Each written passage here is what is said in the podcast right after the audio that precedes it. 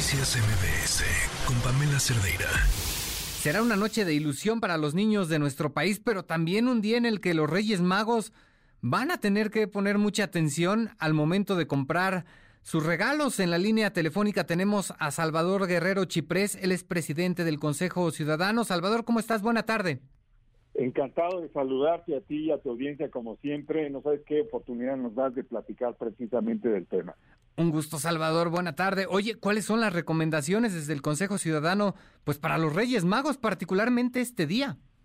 Bueno, básicamente hay que recordar que los últimos tres o cuatro años el Consejo Ciudadano ha recibido reportes de todo el país donde ocurren en estos días precisamente, cuatro días antes y dos días después de los eh, de los Reyes Magos, pues situaciones de fraude, no solamente en compra-venta material, sino fundamentalmente y de manera creciente en fraudes en el espacio digital, donde se ofrecen juguetes de todo tipo, convencionales, entretenimiento, digamos, a partir de plataformas digitales y todos los que oscilan entre ambos extremos de los juguetes convencionales y los digitales.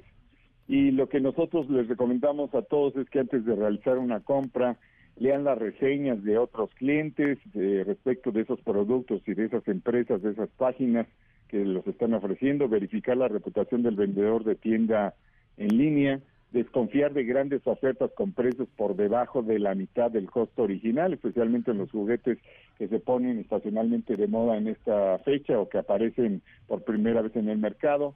Si se tiene dudas sobre la promoción, hay que contactar con atención al cliente de la tienda o del servicio que debe estar abierto inclusive en la oferta digital.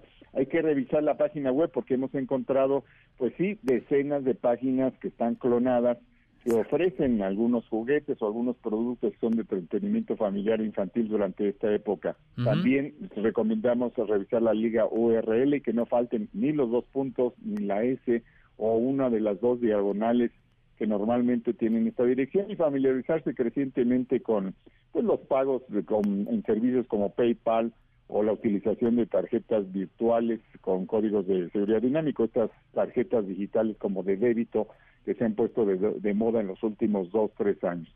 Entonces, eso es lo que les recomendamos en principio, creo que eso les sería útil para evadir la posibilidad de que seamos vulnerados precisamente por las personas que están ahí depredando digitalmente. Me llama la atención precisamente lo que nos comenta Salvador, esta recomendación que nos das. Hay que desconfiar de grandes ofertas, que es muchas veces lo que llama muchísimo la atención, ¿no? Este juguete está baratísimo y aquí tienen que poner especial atención los Reyes Magos para no caer en un posible fraude, ¿no?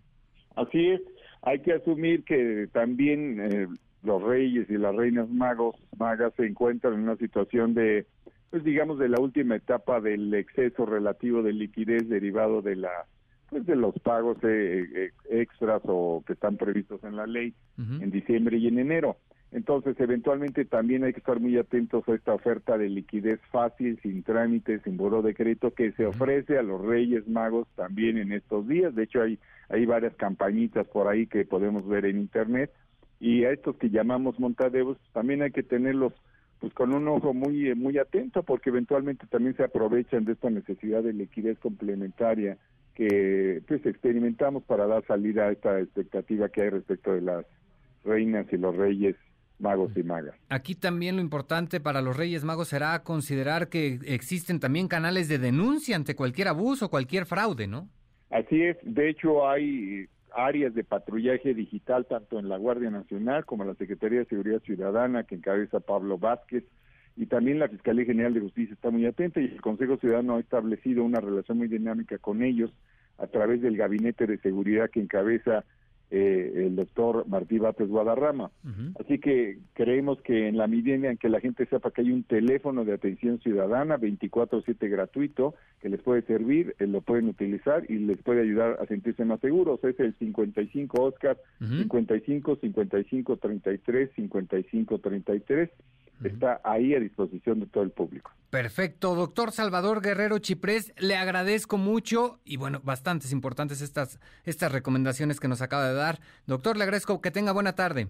Gracias, Oscar. Buen año a ti y a todas y a todos. Noticias MBS con Pamela Cerdeira.